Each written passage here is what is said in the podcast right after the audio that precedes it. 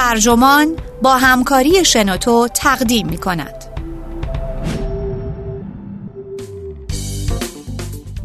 یا به ما بپیوند یا بمیر. قلب کافر را بخور داستان تولد بوکو حرام. نوشته اندرو واکر ترجمه کازرون. در فوریه 2009 پلیس نیجریه قوانین سختی برای موتورسیکلت ها به اجرا گذاشت. بسیاری از موتورسواران از قانون جدید راضی نبودند. اما در قسمتی از نیجریه موش و گربه بازی میان پلیس و موتورسواران تبعات جدیتری به همراه داشت. اجرای قوانین سختگیرانه در گیری های خشونتباری میان پلیس و اسلامگرایان تندرویی به وجود آورد که تا آن زمان در جهان ناشناخته بودند. و اینگونه نیجریه وارد جنگی تمام ایار شد. اما چطور بقایای فرقه ای اسلامگرا به ارتشی بیرحم تبدیل شد که اکنون دولت نیجریه از پس آن بر نمی آید. چند سالی است که نام بوکو حرام را در رسانه ها بیشتر می شنویم. بوکو حرام یعنی تحصیلات غربی حرام است. نسل اول این گروهک ضد نخبه را دانشجویان و نیز عده‌ای از نخبگان سیاسی اقتصادی نیجریه تشکیل دادند. درگیری های خشونتبار این گروهک سلفی با دولت نیجریه تا کنون هزاران نفر را به کام مرگ فرستاده و حداقل یک میلیون نفر را آواره کرده است. اندرو واکر نویسنده ی کتاب قلب کافر را بخور بعد از ده سال قلم زدن درباره نیجریه در نوشتار حاضر داستان تولد بوکو حرام را روایت می کند که آن را برای شما روایت می کنیم. در ماه فوریه سال 2009 در پایانه مسافربری در شهرک مارابا ایستاده بودم و به موتورسیکلت سوارانی نگاه می کردم که سرشان را با گیاهان خشک شده پوشانده بودند. پلیس نیجریه اخیرا قوانین سختی برای استفاده از کلاه ایمنی توسط رانندگان و سرنشینان موتورسیکلت ها به اجرا گذاشته بود. در شمال نیجریه به تاکسی های موتوری آچابا می‌گویند. اگر کسی از این تاکسی ها استفاده کند، راننده موتورسیکلت باید برای مسافر نیز کلاه ایمنی فراهم کند. هم همه ای برپا بود. همه می دانستند که سفر کردن با آچابا کار خطرناکی است. راننده های این موتورسیکلت ها به بیمسئولیتی و کارهای خطرناک شهره بودند. اما بسیاری از شهروندان نیجریه نیز از قانون جدید راضی نبودند. اول از همه این قانون به پلیس فرصت زورگیری و اخازی می‌داد. یکی از رانندگان تاکسی موتوری به من گفت که خرید دو کلاه ایمنی ده هزار نایرا حدود چهل پوند خرج روی دستش می‌گذارد. از آنجا که او روزانه تنها 300 تا 400 نایرا کمتر از دو پوند درآمد داشت، پیروی از قانون جدید برای او عملا غیر ممکن بود. همه می‌دانستند چه اتفاقی خواهد افتاد.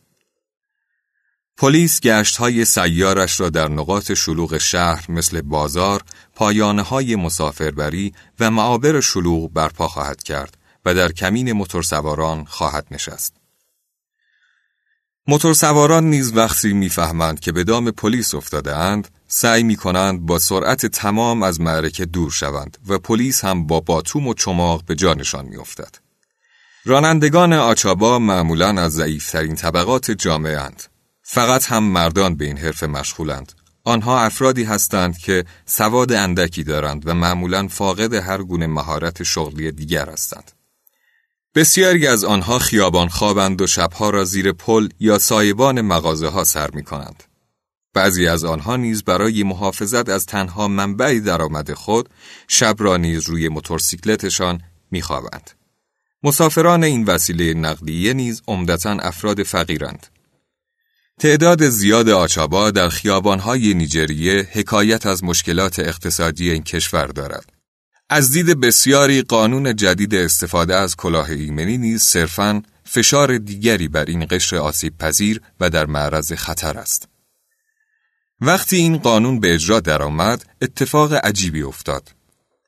از آنجا که تقریبا هیچ کس کلاه ایمنی نداشت، آنها راه های عجیب و غریبی برای پوشاندن سرشان ابداع کردند. در خبرها عکس کسانی منتشر شد که سطل و قوطی رنگ سرشان کرده بودند. عجیبترین موارد موتورسوارانی بودند که سرشان را با پوست هندوانه یا پوست سوراخ سوراخ کدو پوشانده بودند. پیش از اختراع ظروف پلاستیکی از این جور چیزها به جای آبکش استفاده می کردند. این رانندگان آچابا در مقابل زورگیری های تقریبا رسمی پلیس ایستادند. این مقاومت آنها اساساً در مخالفت با این قانون بود. اما بیشتر شهروندان نیجریه عکس عملی نداشتند. صرفا قانونی دیگر به قوانین مفصل و دشوار کننده زندگیشان اضافه شده بود. آنها تنها دعا می کردند. امیدوار بودند که پلیس به زودی دست از سختگیری بردارد و آنها نیز به زندگی عادی خود بازگردند. اما در یک قسمت از نیجریه این موشب گربه بازی میان پلیس و موتورسواران تبعات بسیار جدیتری به همراه داشت.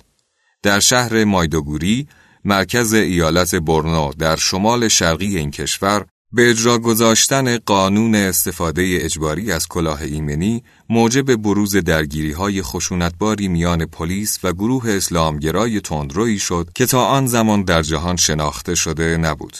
همین مسئله در نهایت نیجریه را وارد جنگی تمام ایار کرد. دو سال بعد من مجددا آنجا بودم. مرد جوانی را دیدم که به ساختمان جوخه های مسلح ویژه مبارزه با دزدی در شهر مایدوگوری می بردنش. این ساختمان میاد افراد محلی به نام کارکشته شناخته می شد. ظاهرا به این علت که جایگاه نیروهای نخبه پلیس است.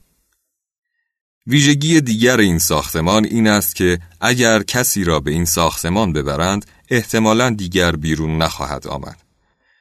این مرد جوان محمد زکریا نام داشت. دو مأمور لباس شخصی او را به این مکان بردند.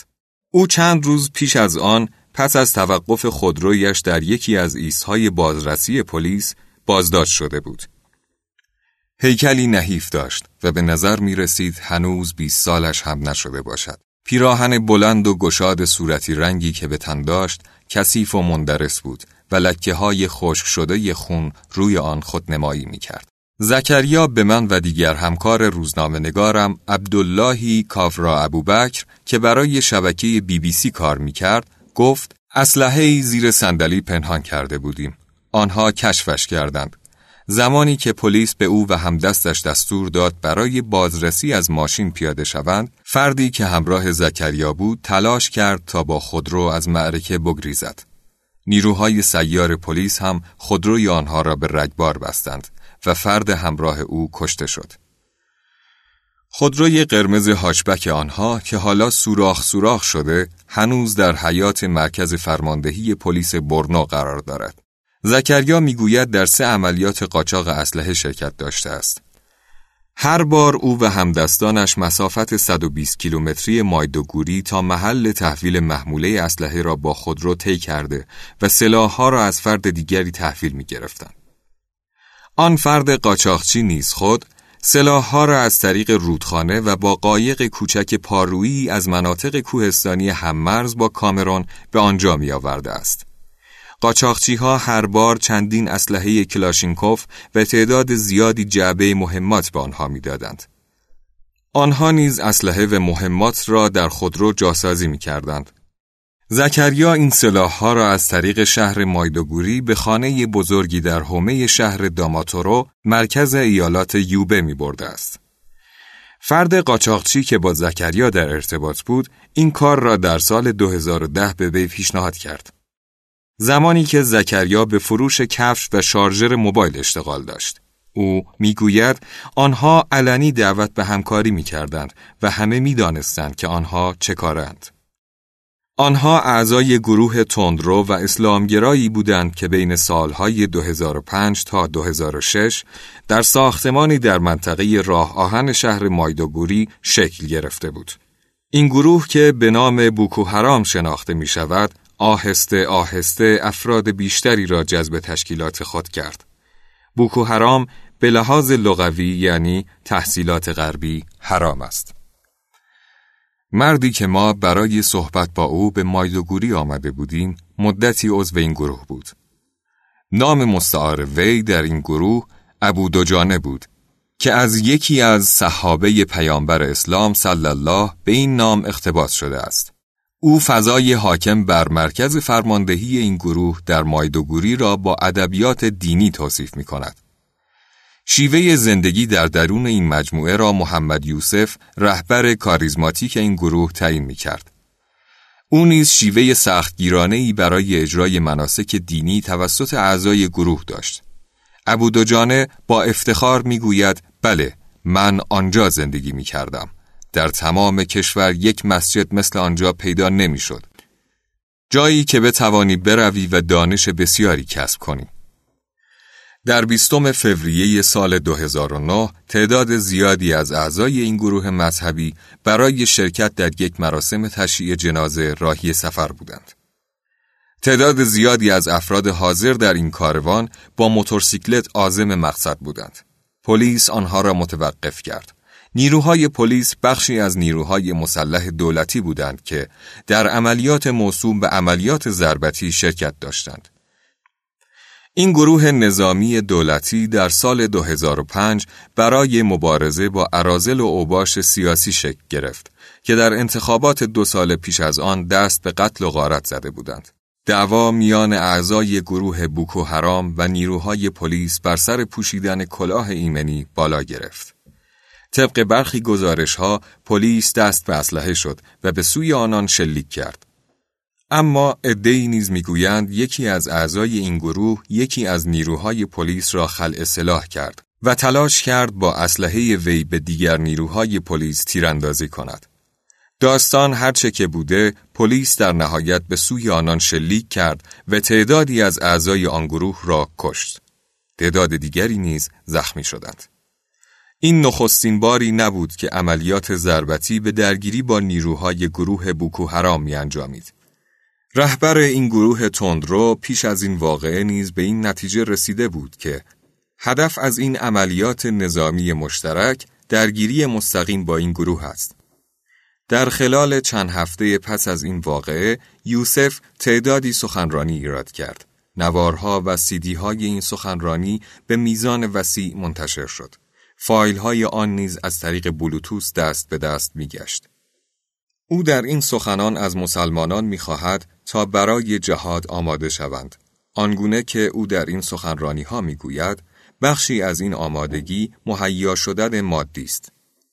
مثل فراگیری مهارت تیراندازی، خرید اسلحه و بمب و نیز آموزش سربازان اسلام برای مبارزه با کفار. شما باید روح خود، خودروی خود و موتورسیکلت خود را برای خدا فدا کنید. یوسف زمین کشاورزی بزرگی نیز در ایالت باوچی داشت که پایگاه گروه او بود. پس از انتشار سخنرانی های مذکور، دولت نیجریه دستور حمله پلیس به زمین کشاورزی وی را صادر کرد. در یورش پلیس به زمین یوسف، صدها عضو شبکه بوکو حرام دستگیر شده و چندین نفر از اعضای آن نیز به قتل رسیدند. پس از آن نیز پلیس مقر فرماندهی این گروه در مسجد ابن تیمیه در شهر مایدوگوری را به محاصره خود درآورد. ابو دوجانه به من گفت آنها به جای آنکه با ما تعامل کنند ما را تحریک می کردند و با جیب های نظامی دور تا دور پایگاهمان رژه می رفتند. ما منتظر فرصت مناسب بودیم و به محض فراهم شدن فرصت از آن استفاده کردیم. وقتی نیروهای دولتی عقب نشینی کرده و دستور دادند به اعضای بوکو حرام از فاصله دور تیراندازی شود، افراد داخل پایگاه نیز خود را مسلح کرده و به بیرون هجوم آوردند. به گفته ابو دوجانه آنها به چند گروه تقسیم شدند. او خودش رهبری یکی از شاخه ها را به عهده داشته که وظیفه اش گشت زنی در شهر و یافتن نیروهای مسلح پلیس و ارتش و حمله به آنها بوده است. بوکو حرام برای چهار روز متوالی مشغول آشوب و وحشت افکنی در خیابانهای مایدوگوری بود. آنها علاوه بر قتل نیروهای پلیس و سربازان ارتش تعداد زیادی از غیر نظامیانی را که در خیابانها پرسه می‌زدند مانند حیوانات سر بریدند. زمانی که مقامات دولتی مجددا کنترل شهر را به دست گرفتند، ارتش محمد یوسف را بازداشت کرد. او در مقابل خبرنگارانی بازجویی شد که با گوشی های تلفن خود از او فیلم می گرفتند. پس از آن یوسف را به پلیس تحویل دادند. چند دقیقه بعد او مرده بود. پلیس می‌گوید در حالی که او قصد فرار داشت به او شلیک کرده است. اما هیچ کس این را باور نکرد. سپس پلیس جسد گلوله خورده او را برای عکس برداری به خبرنگاران نشان داد. این واقعه شروع درگیری های خشونتبار دیگری بود که تاکنون هزاران نفر را به کام مرگ فرستاده و حداقل یک میلیون نفر را آواره کرده است. هفت سال پس از کشته شدن یوسف، حالا اوضاع جنگ میان دولت نیجریه و گروه بوکو حرام تغییر کرده است. از اواخر سال 2014 تا اوایل سال 2015 این گروه حدود 70 درصد مناطق ایالات برنو را در کنترل خود داشت و مقامات حکومتی نیز ظاهرا قدرت بازپس گرفتن این مناطق را نداشتند. پس از پیروزی محمد و بوهاری در انتخابات، رئیس جمهور جدید این کشور که از اعضای حزب پیشروی کنگره است، تصمیم به بازسازی ساختار مدیریت نظامی این کشور گرفت. او تعدادی از های والا رتبه ارتش را تعویز کرد.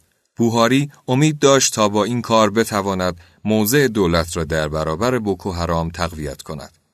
تا ماه اوت 2015 ارتش این کشور توانست مناطق زیادی را از کنترل این گروه خارج ساخته و آنها را به نقاط دوردست عقب براند. اما جنگ به هیچ وجه تمام نشده است. در ماه نوامبر بوکو حرام توانست با اجرای دو عملیات انتحاری طی 48 ساعت افراد زیادی را بکشد. این دو عملیات در شهرهای یولا در شرق این کشور و کانو در شمال به وقوع پیوست. این دو صدها مایل از هم فاصله دارند. چنین حملاتی نشان دهنده عمق نفوذ این گروه در کشور است. حتی بیرون از مناطقی که زمانی تحت کنترل این گروه بودند.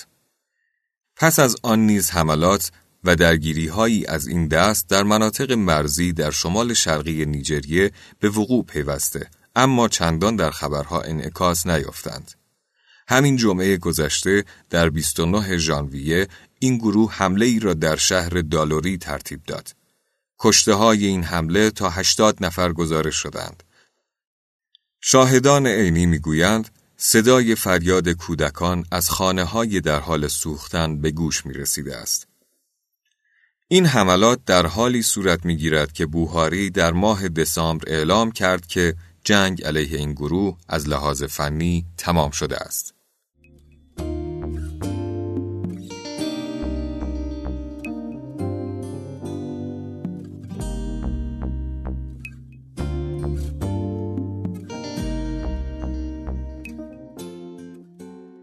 گروه یوسف ناگهان و در خلع به وجود نیامد. حتی پیش از جنگ علنی میان دولت و بوکو حرام این گروه در حال رشد بود.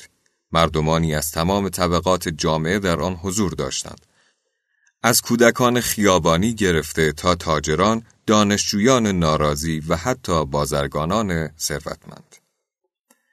بسیاری از مردان و زنان جوان عضو این گروه از دانشگاه مایدوگوری به بوکو حرام پیوسته بودند. این دانشگاه در دهه 1990 مکانی بود که نخبگان کشور فرزندان خود را برای تحصیل به آن میفرستادند. دانشجویان این دانشگاه به عیاشی و فخر فروشی شهره بودند و ثروت خود را در مراسم تشریفاتی به رخ یکدیگر میکشیدند. فرزندان جوان نخبگان کشور برای دستیابی به مقام پادشاه دانشگاه با یکدیگر مسابقه میگذاشتند. این لقب مختص کسی بود که بیشترین هزینه و ریخت و پاش را برای مهمانی های شبانه می پرداخت. ریختن اسکناس بر سر مهمانها روش رایجی برای جشن و پایکوبی این دانشجویان بود و با عنوان پاشیدن نایرا شناخته می‌شد. این روش که در دهه 1970 و زمان رشد ناگهانی قیمت نفت رواج بیشتری داشت برای تشویق نوازندگان، رقاسان و دختران زیبا به کار می‌رفت. به این صورت که یکی از پسران پولدار بارانی از اسکناس بر سر این افراد میریخت. تا آنجا که آن شخص به نشانه رضایت خم شده و پولها را از روی زمین بردارد. این پول پرستی و نمایش ثروت برای برخی نشانه بیعدالتی و بی اخلاقی در قلب کشور بود. دانشجویان ناراضی و کسانی که از ادامه تحصیل در این دانشگاه انصراف داده بودند به شاخه ای از یک گروه سلفی گرویدند و در مسجدی در مایدوگوری برای خود پایگاهی فراهم ساختند. بستگان و فرزندان مقامات حکومتی نیز در میان این جوانان ناراضی دیده می شدند. برادرزاده فرماندار ایالت یوبه، پسر یکی از وزرای ایالت برنو و پنج پسر یکی از بازرگانان سرشناس کشور، کسی که ثروت خود را از طریق قراردادهای دولتی به دست آورده بود نیز در میان این گروه بودند. این مردان جوان به سوی تفکر سلفی کشیده شدند. آنان معتقد بودند همین فسادهای اخلاقی است که سرمنشه مشکلات موجود در ایالت برنوست. بسیاری از آنها وقتی به این گروه پیوستند مدرک تحصیلی خود را سوزاندند. یک نفر پیدا شد که نیروی نهفته در این گروه رادیکال را شناسایی کرد. گروهی که در عین داشتن عقاید تندروانه از خواستگاهی ویژه و خانواده های نخبه برآمده بودند. نام او محمد یوسف بود. یوسف از عواست دهه 1990 به طور مداوم به مناطق شمال شرقی نیجریه سفر می کرد و سخنرانی های متعددی در آنجا ایراد نمود. از همان زمان او با اهالی این مناطق در ارتباط بود و بر همین اساس شروع به یارگیری در شهرهای مختلف کرد. یوسف سخنران محبوبی بود و مستمعین زیادی در این مناطق داشت. تفکرات تند او درباره دولت نیجریه که آن را دولت کفر می‌دانست خریداران زیادی در میان مردم یافت. او در مساجد مختلف به ایراد نطقهای آتشین می پرداخت و در رادیو و تلویزیونهای محلی نیز به بحث و مناظره با دیگر اندیشمندان اسلامی می نشست. به گفته حامیانش یوسف یکی از هزاران نفری بود که با عنوان فرزندان المجیری شناخته می شدند. آنها دسته ای از طلاب علوم دینی بودند که برای گذران زندگی در خیابانها گدایی می کردند. در سالهای 2000 و پس از آن یوسف در مقام رهبر شاخه جوانان یک گروه سلفی در شهر مایدوگوری جایگاه ویژه‌ای پیدا کرده بود. او در مسجد الحاجی محمد الندیمی که یکی از مساجد محبوب شهر بود پایگاهی برای خود دست و پا کرده بود. یوسف به هواداران خود می گفت مسلمانانی که به هر شکلی در نظام دموکراتیک مشارکت کنند مرتد به حساب خواهند آمد و مؤمنین باید آنها را به قتل برسانند.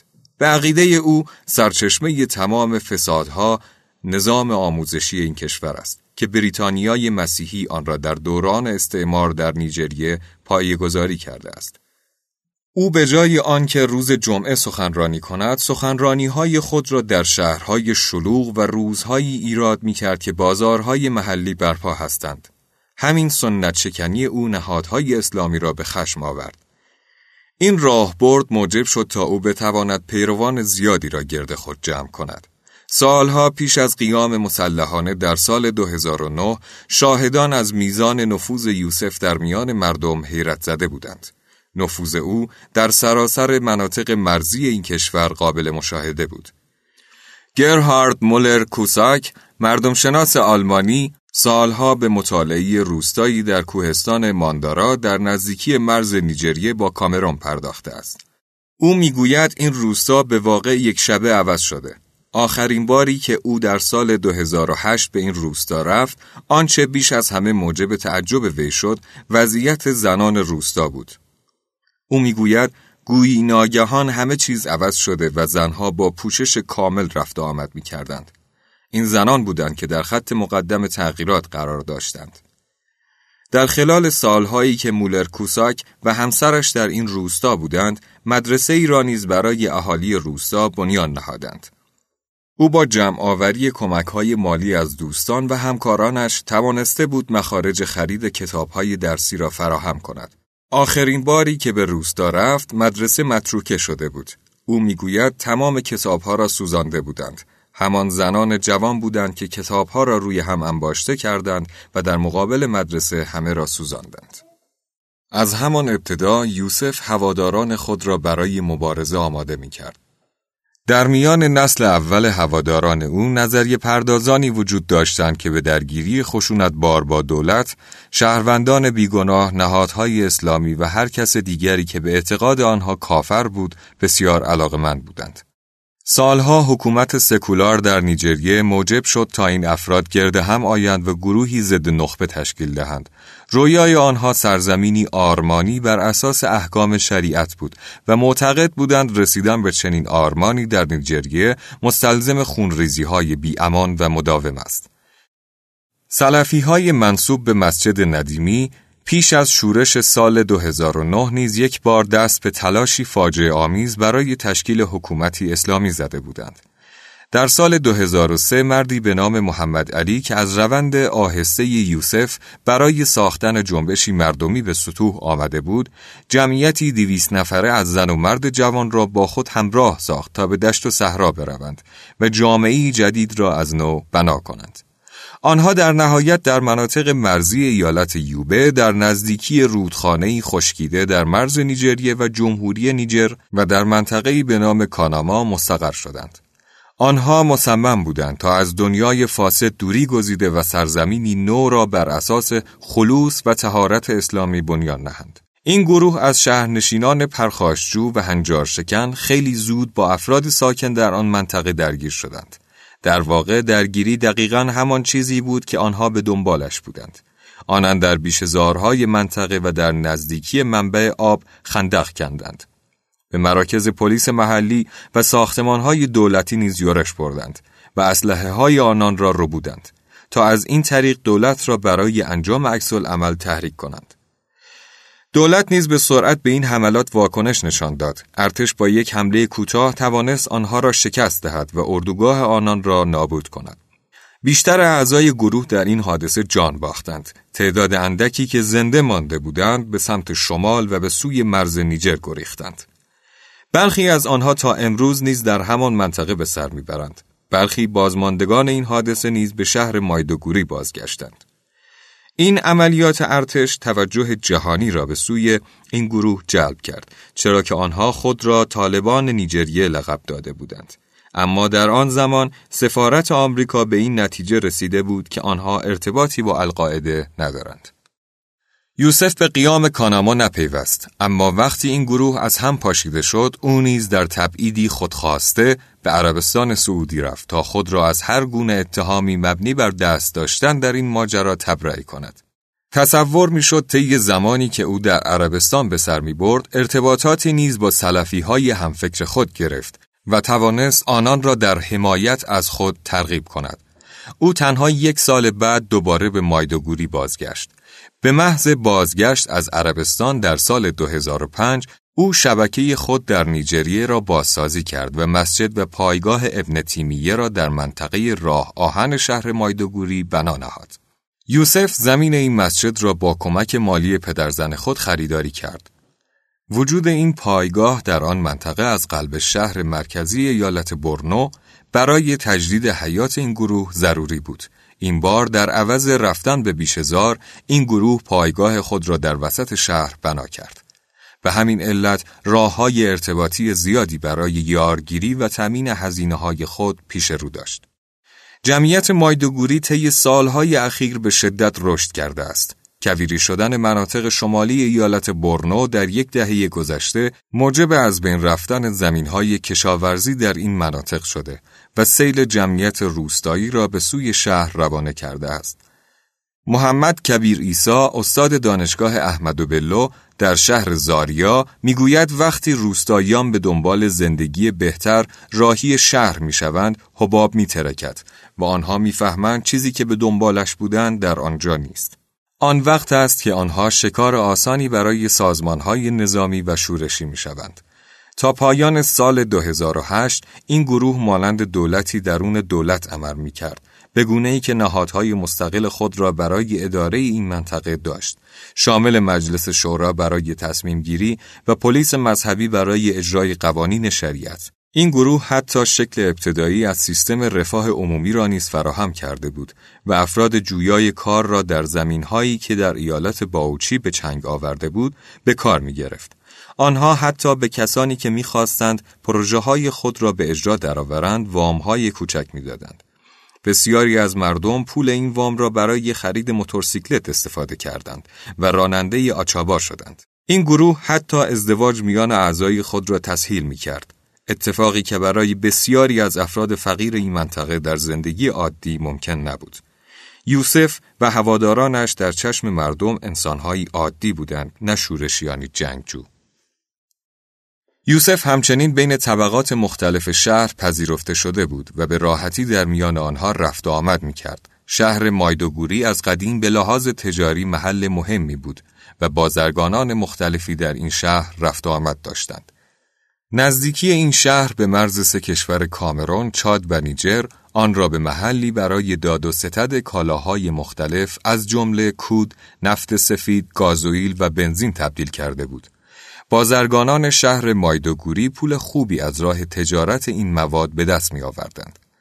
برخی کسانی که جذب گروه سلفی یوسف شدند، بازرگانانی بودند که تصور می کردند باید کفاره زندگی مرفه خود را بپردازند.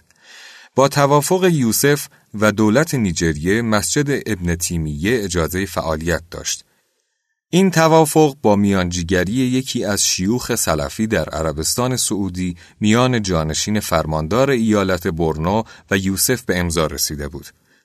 یوسف متعهد شده بود که ارتباطی با گروه های جدایی طلب در کاناما نداشته باشد و دیگر هیچگاه به ترویج جهات خشونتبار نپردازد.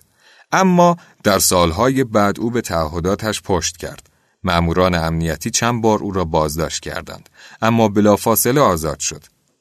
خبرنگاری که برای اولین بار درباره گروه یوسف گزارش تهیه کرده معتقد است که او حداقل در این مراحل اولیه به شدت مورد حمایت علی مدو شریف فرماندار ایالت برنو بود. احمد سلکیدا خبرنگار روزنامه دیلی تراست در سالهای پیش از 2009 گزارش‌های مفصلی درباره این گروه منتشر کرد. او معتقد است که یوسف علا رغم اظهار بیمیلی به سیاست در فضاهای عمومی به یارگیری سیاسی می پرداخت و با شریف فرماندار برنو منافع مشترکی پیدا کرده بود. این دو از همکاری با هم سود می بردند. یوسف به دنبال اجرای شدیدتر قوانین شریعت بود و شریف نیز به دنبال انتخاب شدن مجدد در سمت خیش. با این حال شریف هر گونه همکاری یا توافق با این گروه را تکذیب کرده است. این دو در فضای عمومی روابط خسمانه با یکدیگر داشتند. یوسف شریف را کافر می‌خواند و به دنبال قتل او بود. اما شریف می‌دانست که درگیری با یوسف تصمیم عاقلانه ای نیست. او در عوض به دنبال جلب نظر او بود و برای این کار یکی از جنگجویان مشهور بوکو حرام به نام بوجیفویی را وزیر امور مذهبی این ایالت کرد. سلکیدا به من گفت که تا آخرین روزهای پیش از شورش یوسف هنوز معتقد بود می‌توان با دولت به توافق رسید و نیز تصور می‌کرد که شریف از مواضع نامنعطف بوکو حرام حمایت خواهد کرد. اما آن زمان شریف دیگر قدرتی نداشت و نمی‌توانست از یوسف محافظت کند. یوسف را تحویل پلیس دادند و به سرعت اعدام شد. سوالاتی مثل اینکه چرا او به این سرعت کشته شد و چه کسانی از ساکت کردن و کشتن سریع او سود بردند همچنان بی پاسخ ماندند. پس از مرگ یوسف هواداران مسلح او مخفی شدند. اما همچنان به آرمانهای او وفادار ماندند. از آن زمان که ابوبکر شکاو دستیار و قائم مقام یوسف به رهبری گروه بوکو حرام منصوب شد اولویت این گروه انتقامجویی بوده است. اولین هدف این گروه پلیس بود. آنها با حمله به گشت های ایست و بازرسی پلیس آنها را به قتل رساندند و سلاحهایشان را به غنیمت گرفتند. افسران عالی رتبه پلیس، سیاستمداران محلی و رهبران سنتی نیز در منازل خود هدف ترور و سوء قصد قرار گرفتند. پس از قیام مسلحانه بوکو حرام، مقامات دولتی از رهبران سنتی برای شناسایی اعضای این گروه تقاضای کمک کردند. آنان به محض شناسایی اعضای این گروه آنها را به قتل می رساندند و خانه آنان را به عنوان پاداش به فردی می‌دادند که این اطلاعات را در اختیار دولت گذاشته بود. اعضای بوکو حرام هم برای تلافی کسانی را که به آنها خیانت کرده بودند میکشتند و اموالشان را به عنوان غنیمت جنگی به جنگجویان جهادی می‌دادند. در یکی از شبهای ماه جوان سال 2011 محمد منگا راننده 35 ساله یک خودروی تجاری از محلی در نزدیکی مایدوگوری به سمت پایتخت در حرکت بود. در خودروی او یک وسیله انفجاری نصب شده بود. این وسیله را یا القاعده در مغرب اسلامی تهیه کرده بود یا از شباب در سومالی. مقر افراد القاعده در آن زمان در اردوگاه هایی در صحرای افریقا بود. او با خودروی خود به مرکز فرماندهی پلیس این کشور رفت. از دژبانی عبور کرد و تا جلوی درب ورودی ساختمان رسید. سپس خودرو را در میان جمعیت منفجر کرد. این حادثه پنج کشته و بیش از صد مجروح به جای گذاشت. بعدها یکی از سخنگویان گروه بوکو حرام گفت محمد منگا میراث گرانقدری را برای همسر و پنج فرزندش به یادگار گذاشت. عکسی از او به خبرنگاران دادند که او را با یک اسلحه کلاشینکوف در حال سوار شدن به خودروی انتحاری نشان می‌داد. منگا لبخندی بر لب داشت و برای دوربین دست تکان می‌داد. سخنگوی این گروه به احمد سلکیدا گفت او آرام بود و هیچگاه از خود ترس نشان نداد. همه به احوالات او رشک می بردند و آرزو می کردند که کاش نوبت آنها بود تا به عملیات بروند و روانه بهش شوند. بوکو حرام این عملیات را چند هفته بعد نیز مجددا تکرار کرد. آنها خودروی بمبگذاری شده دیگری را در ماه اوت سال 2011 در جلوی ساختمان سازمان ملل در ابیجا منفجر کردند.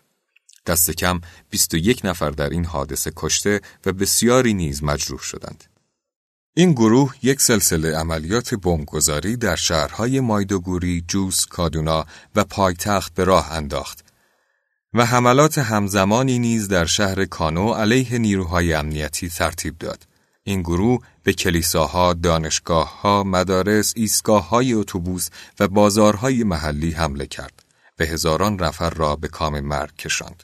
تنها ظرف چند سال از 2011 تا 2014 بوکو حرام از یک گروه مذهبی رادیکال و تندرو به یک گروه تروریستی پرقدرت و خطرناک بدل شد. همزمان با افزایش قدرت این گروه و تصرف کامل شهر، تعداد هواداران آن نیز بیشتر و بیشتر شد. گروههایی از دزدان مسلح نیز به این گروه ملحق شدند تا از هرج و مرجی که به وجود آمده بود برای غارت و دزدی استفاده کنند. گروه های دیگری نیز برای حل و فصل مناقشات قدیمی قومی و مذهبی عمدتا بر سر زمین به این گروه های مسلح پیوستند. عده دیگر از شهروندان عادی نیز به زور مجبور به خدمت نظامی به این گروه شدند.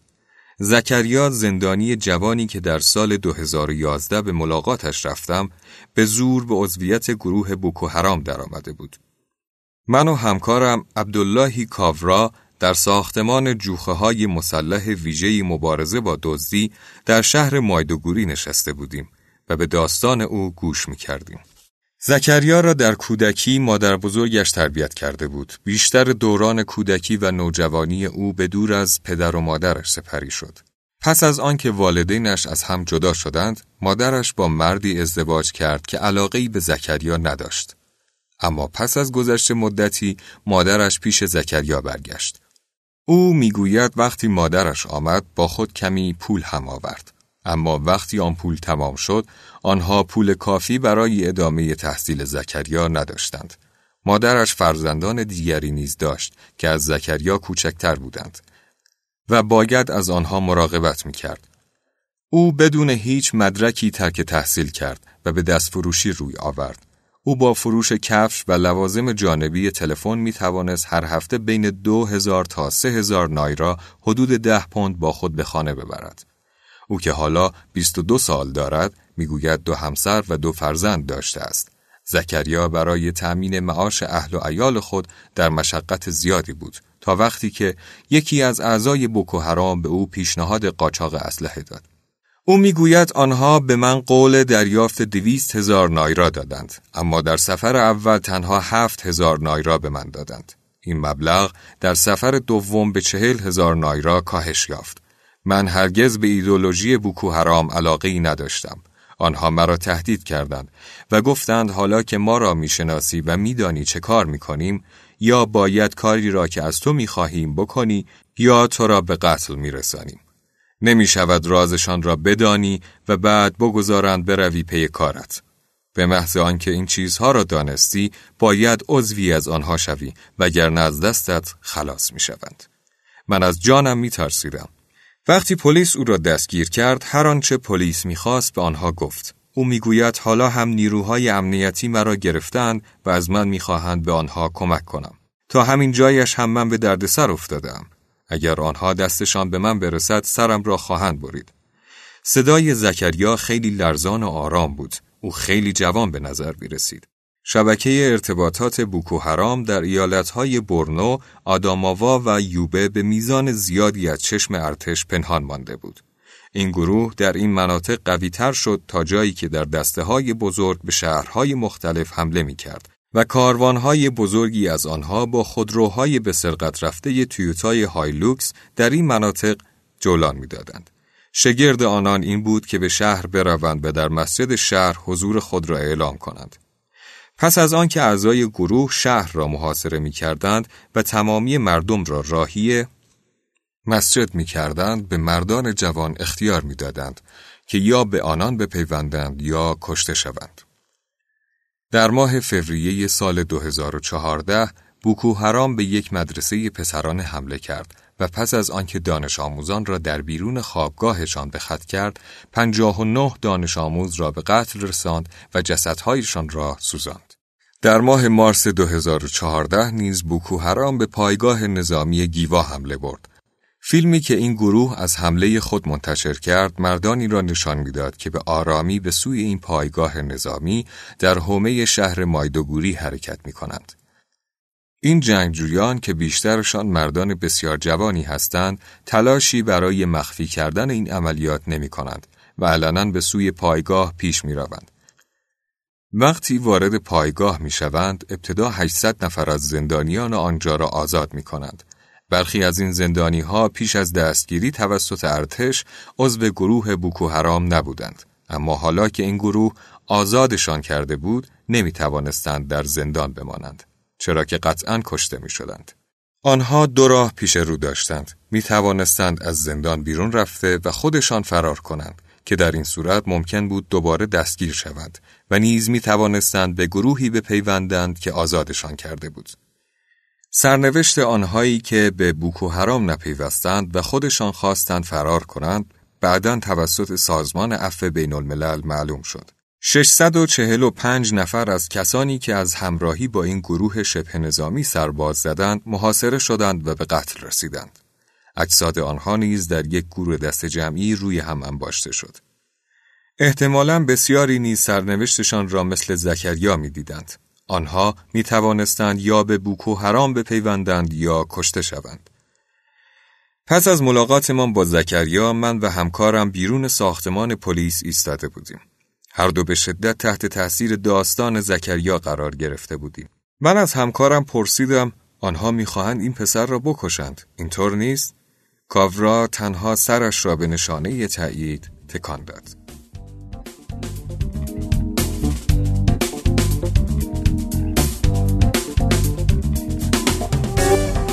تولید شده در شنوتو www.shenoto.com